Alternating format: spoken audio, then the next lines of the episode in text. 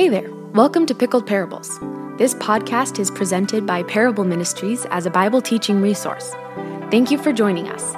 Pickled Parables is a podcast about taking in and living out the Bible. Here we will study, contemplate, and testify to the Bible's incredible teachings and how it leads us to live better lives. To stay up to date with all things Parable, follow us on Instagram at parable underscore ministries and visit our website at parableministries.com. We hope today's message finds you well.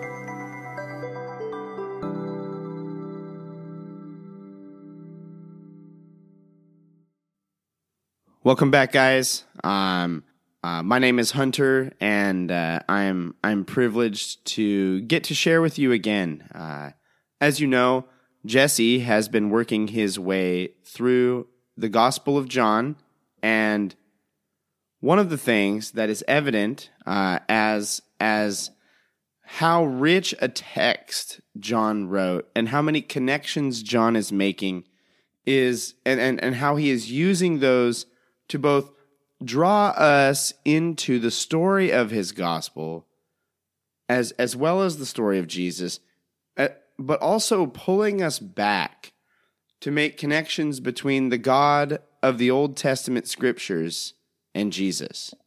And there's a lot. Uh, and, and a lot of times Jesus comes right out and just like does a lot of the heavy lifting for us um, by explaining these connections outright. Uh, this week, I I wanted to do and and I hope that you find it interesting and beneficial. Uh, but we're going to do somewhat of a concept or a word study uh, as it is going to help us flesh out something Jesus said in one of Jesse's lessons last week. So, as as Jesse shared at towards the end of John chapter 2, Jesus says this kind of cryptic thing. And again, this is Jesus at the end of of towards the end of John chapter 2, after he has cleansed the temple. Uh, the Jew says, It's taken 46 years to build this temple. Um, no, the Jew said to him, What sign do you show us for doing these things? And Jesus answered them, Destroy this temple, and in three days I will raise it up. Uh, so it's kind of this like somewhat cryptic message that Jesus gives these these religious leaders. And then we get an editorial note from John later on about the interpretation of that note. John tells us that that this they they can destroy this temple and he will rebuild it in 3 days that that is referring to Jesus' own body in reference to his death and resurrection. Uh, when Jesus said this, he was talking to a group of religious Jewish leaders, uh, as it says in verse 18 of John chapter 2. And so, of course, when he starts talking about the temple, they are thinking about this place of religious worship and, and kind of the cultural hub of their lives. They were interacting with this place all the time. They would go there for most of their feasts and celebrations. Many of them, as we see from the portion in John 2, had begun to do business there and Jesus was not too thrilled about it. And Jesus, though he is talking about his body, in saying this thing about the temple, is playing to something much larger than just their idea of the temple building. And to capture this fully, we're going to just take a look back at a brief overview of the temple uh, and and what the temple means and what it stands for in the Bible. And so, to do so, we first have to go back to the Garden of Eden. When God made Adam and Eve, the scene we get is that God set up for them a garden in Eden, it says in the east, for them to dwell. And this garden, Genesis tells us, is special. Uh, and it, it is special because it is a place where Adam and Eve, humans, can dwell together in union and in the presence and in communion with God. And we get this picture when God is walking around in the cool of the day and he comes to address the breach in fidelity. They they were told, "Hey, don't eat of the fruit." They found the fruit, they ate of the fruit, and then it talks about how God is in the midst of the garden moving around. The garden, then, is this place where God dwelt and humanity was welcome to dwell with God. It is this good place. It is this place, if you will, where God was with his people. When sin entered the equation, man had to leave the garden, and as a result, the presence of the Lord. Flash forward to shortly after God has delivered the people of Israel, and we're not hitting every one of these like presence of God moments in between. Um, there are a number of them, and I would encourage you maybe as a goal as as Jesse uh, uh, looks to re-release the stuff from my dusty Bible. I would just take time and maybe just track these these presence of God, these different movements um, that happen as as you read through that with Him. Um, but flash forward to shortly after God has delivered the people of Israel from slavery in Egypt in the book of Exodus, there, there was no temple, there was no garden. And in the beginning of Exodus, there seems to be this question of where is God at? And in Exodus, we find pretty quickly that the answer to that question is God is with his people. God brings his people in the book of Exodus out of captivity and helps them cross the Red Sea. And they're on the other side of the sea, now a newly freed people. And they come to the base of Mount Sinai, and Moses is going up on the mountain where the cloud and the fire are to meet with God. And we have this picture of someone being in the presence of God where God dwells. And after giving the Ten Commandments and confirming the covenant with his people, God commissions uh, the construction of the tabernacle in Exodus chapter 25, starting in verse 8. He tells Moses, Let them make a sanctuary, that I may dwell in their midst, exactly as I show you concerning the pattern of the tabernacle and of all its furniture, so you shall make it. So uh, they the covenant is confirmed and and one of the the first things that God says is like hey I'm going to give you instructions to make this tent a, a tabernacle a sanctuary and he wants them to do it so that God can be in their midst. And we get this little picture of what was lost at Eden God being in the in the presence of his people that God is trying to make a type of it happen here where he dwells in, in the presence of the people, in the midst of the people, in the tabernacle. And God is seeking to dwell with his people. And now, for the people to have a physical representation of that dwelling in their midst. And then, at the end of the book of Exodus, they actually do it. They make the tabernacle. It is completed um, and all of its furnishings. And if you want to read more about those, I'll be honest, that's one of those parts of scripture where sometimes it, it, it gets a little bogged down. Um, but just know that like all the intricate workings of that tabernacle and the descriptions and stuff, it's all important. They their materials to to record written text and stuff were not uh, as easy to come by as ours were. So if it if it was put into writing like that, it was important. But the tabernacle is built, and we, we read a little about this in Exodus 40, the last chapter of the book.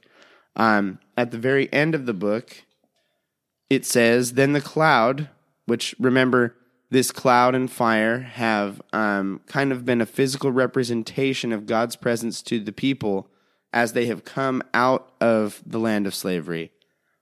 Then the cloud covered the tent of meeting, and the glory of the Lord filled the tabernacle.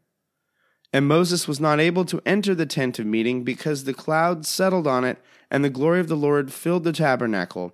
And throughout all their journeys, whenever the cloud was taken up from the tabernacle, the people of Israel would set out. But if the cloud was not taken up, they did not set out till the day that it was taken up.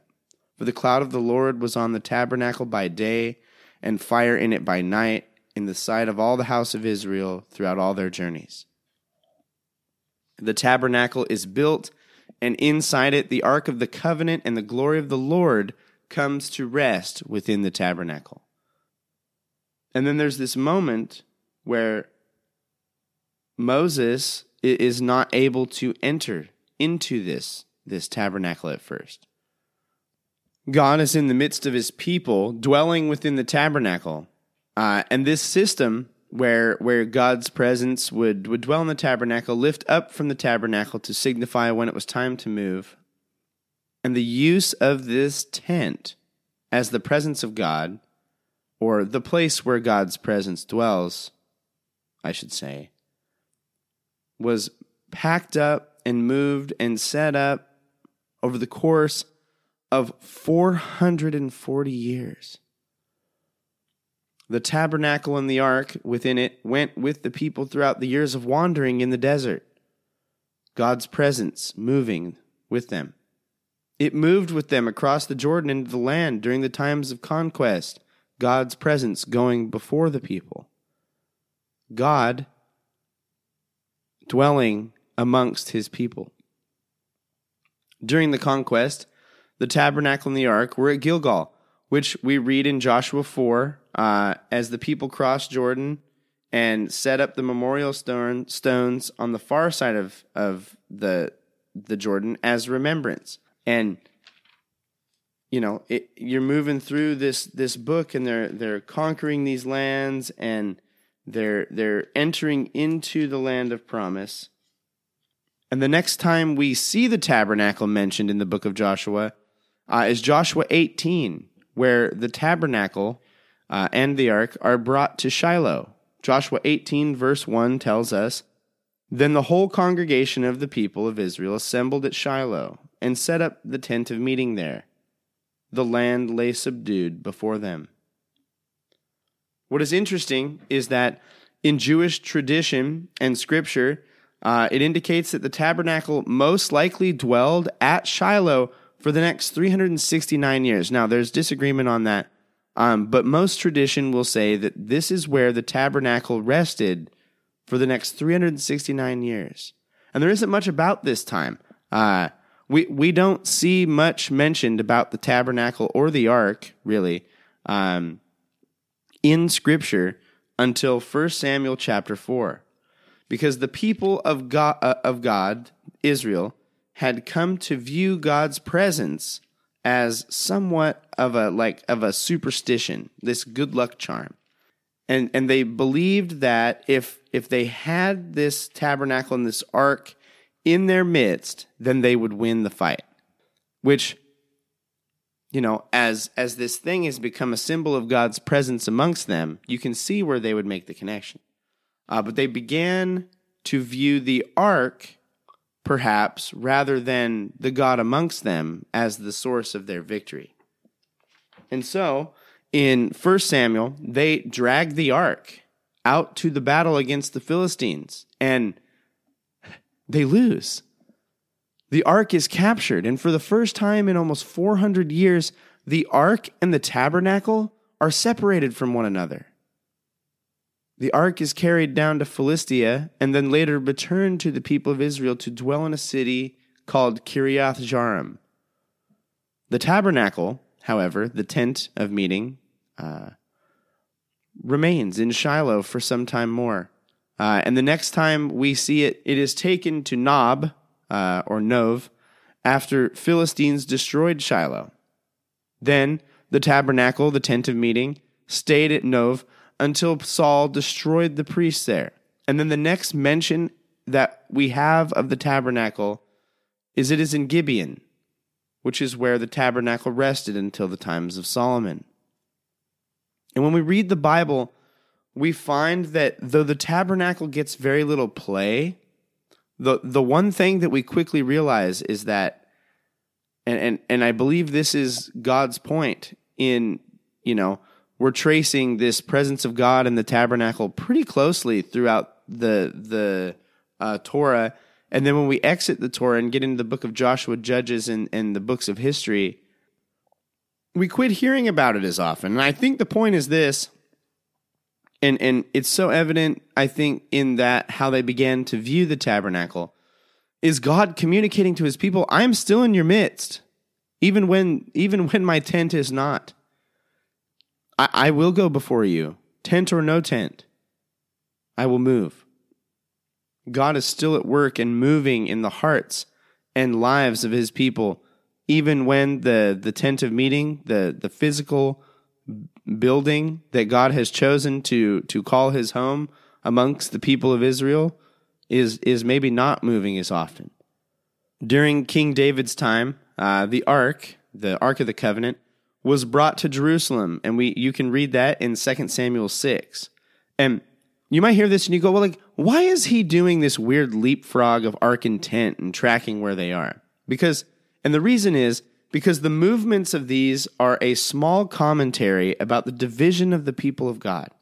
The place of God's presence and the, the thing signifying the covenant of God have been separated.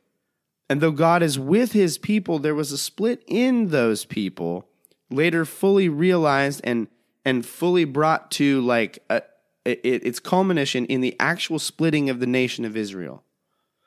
But the time of God dwelling in a tent is, in our story, soon to be over. As we said, there was division. Zadok, the priest, was serving as priest out of the original tabernacle built by Moses in Gibeon, while another priest, Abiathar, served as priest in Jerusalem, where rested the Ark of the Covenant. This separation existed until the reign of King Solomon. Solomon uh, is known probably most for being the the wisest man, or he at, best we can say he was a very wise king. Um, but second to this in Scripture, he is he is known for his building of the temple. When his dad, King David, uh, had the thought of building the temple, God essentially told David, "Nay, verily, uh, you can't build it because you've you've, your hands have shed too much blood. You killed too many people during your time as king. And so David uh, does two things. He reunites the ark in the tabernacle. He brings the the ark back to dwell within the tabernacle of God, and David saves up the resources and hands off those materials to his son to build the, the temple himself. And so Solomon is, is so moved by the contrast of God's home. At this point, a pop up tent. Remember, uh, they've used this tent system for the last 400 plus years. And, and he sees this this pre, like God's house in contrast to his own mega palace. And Solomon is moved and he commissions the building of the first temple. Solomon's temple uh, was then built and was the place where God dwelt. And in response, you got to get that page flip, you know, and that's my opinion. But Solomon's temple, when it was built, and, and was the place where God dwelt. And in response to Solomon's building of the temple, God tells Solomon that if his people seek to be his people, then he will continue to dwell in their midst in the temple he has built. Notice here it does not say that if they seek to be my people, then I will continue to be their God. Rather, if they seek to be my people, I will choose to continue to build to to dwell in the building that you have constructed, but I will not I will not cease to be their God. It's a, it's a big distinction between those two things. And so we read in 1 Kings chapter 6, starting in verse 11. Now the word of the Lord came to Solomon concerning this house that you are building. If you will walk in my statutes and obey my rules and keep all my commandments and walk in them, then I will establish my word with you, which I spoke to, to David your father. And I will dwell among the children of Israel and will not forsake my people Israel. Notice, God tells Solomon that he will dwell amongst his people if they follow his laws and keep his commandments. He will choose to reside in the building that, that Solomon has constructed. And then in the book of Chronicles, uh, We, we don't get this scene in Kings, which is interesting, um, but the purpose of the book of Chronicles is a little different than Kings. And so in the book of Chronicles, we get uh, this image of, of after Solomon builds the temple, we are told in Second Chronicles chapter 7, starting in verse 1, as soon as Solomon finished his prayer, this is his prayer uh, over having built the temple, fire came down from heaven and consumed the burnt offering and the sacrifices, and the glory of the Lord filled the temple. And the priest could not enter the house of the Lord because the glory of the Lord filled the Lord's house. And when all the people of Israel saw the fire come down and the glory of the Lord on the temple, they bowed down with their faces to the ground on the pavement and worshipped and gave thanks to the Lord, saying, For he is good, for his steadfast love endures forever. The temple was the place where the people of God went to be in the presence of God. Problem was, you know, God made this this agreement. be my people, care about the things that I'm about, and I will dwell in your midst. Problem was though, and the tragic story of the Old Testament is that they didn't care or if they did, they, they stopped showing it. And as such, the special blessings and much of the protections they had from God were removed. And in 586 BC, Israel is carted off into captivity to Babylon. The temple is destroyed, and as far as a record goes, the ark is not accounted for. 2 Kings 25 verse 8 gives us this scene. In the fifth month, on the seventh day of the month, was the nineteenth year of King Nebuchadnezzar, king of Babylon. Nebuzaradan, the captain of the bodyguard, a servant of the king of Babylon, came to Jerusalem, and he burned the house of the Lord, and the king's house, and all the houses of Jerusalem. Every great house he burned down. And all the army of the Chaldeans who were with the captain of the guard broke down the walls around Jerusalem and the rest of the people left in the city, and the deserters who had deserted to the king of Babylon, together with the rest of the multitude, Nebuzaradan, the captain of the guard, carried into exile. And the captain of the guard left some of the poorest of the land to be vine dressers and plowmen. The people of Israel were taken into captivity to dwell in the land of Babylon, away from the land of promise, with no temple and no tabernacle. And much like in the book of Exodus, where we're seeking to answer the question, where is God at? Where is he dwelling? We learned something interesting in the exile stories. We had a temple. It's gone. It's it's leveled. But God is still in the midst of, of his people. If you want to see this, go go read Daniel. So they're in captivity. And then in Ezra and Nehemiah, we read about the return of the Israelite people after 70 years with the culmination, and, and, it, and it comes to its, its full realization with the rebuilding of the temple in 516 BC. Zerubbabel is made governor of the Jewish people who are allowed to return at the outset. And, and upon their return, he commissions and begins to rebuild the temple. This project proves to be both disheartening from outsiders and Jewish people alike. The outsiders are looking in, going, "This, what are you doing? Stop it!" And and the Jewish people who are looking on it, remembering the to- the, the stories, and maybe even having seen the, the the original temple themselves, are going, "This new temple isn't as big as the old one. You'll never get this project done." And and this disheartenment goes on and on.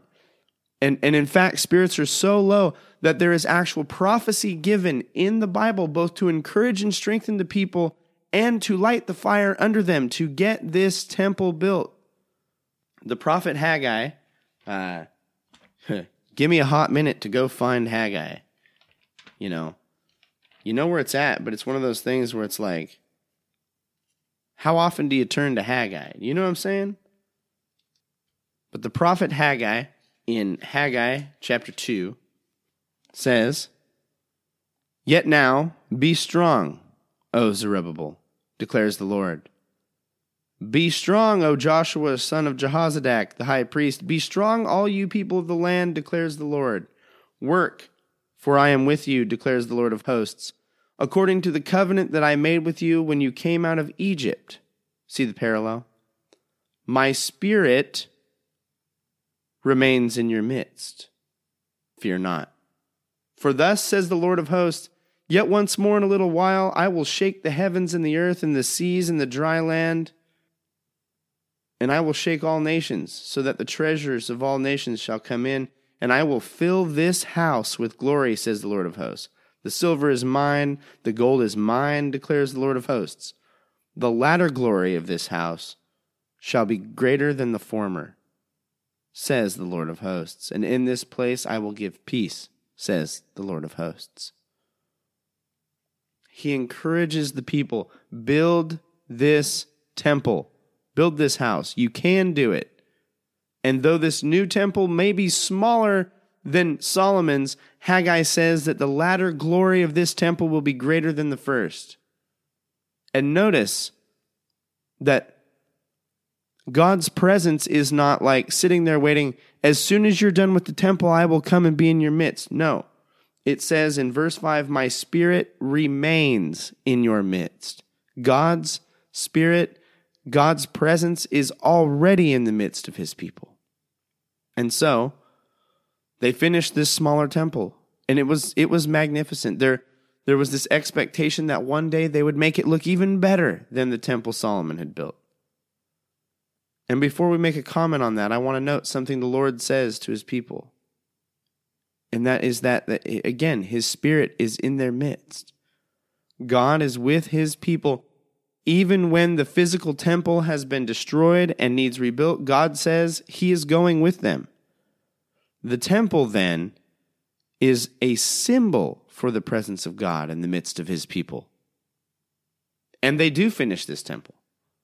This the second temple would have been the temple standing when Jesus walked the earth. This temple underwent two major renovations, this seemingly to fulfill some of Haggai's words. First, during the Hasmonean period, during the time of the Maccabees, which, if you. It's essentially the time that takes place in between the Old and New Testaments. But in during that time, it underwent expansion in which they enlarged the temple, so they made it a little bit bigger, and and they extended the courtyard, the the area outside the actual temple building. Later, in the time of Herod, the second temple was refurbished and expanded on again. This work is carried out uh, across decades, and some of it was even being done during the time of Jesus. It was probably in the, in the process of the beautifying, and much of the expansion had already been completed. Herod's work on the temple doubled the size of the temple and the courtyard, essentially. Many of the taxes on the Jews and religious leaders have the interactions they have with Rome due to that connection in the work on the temple.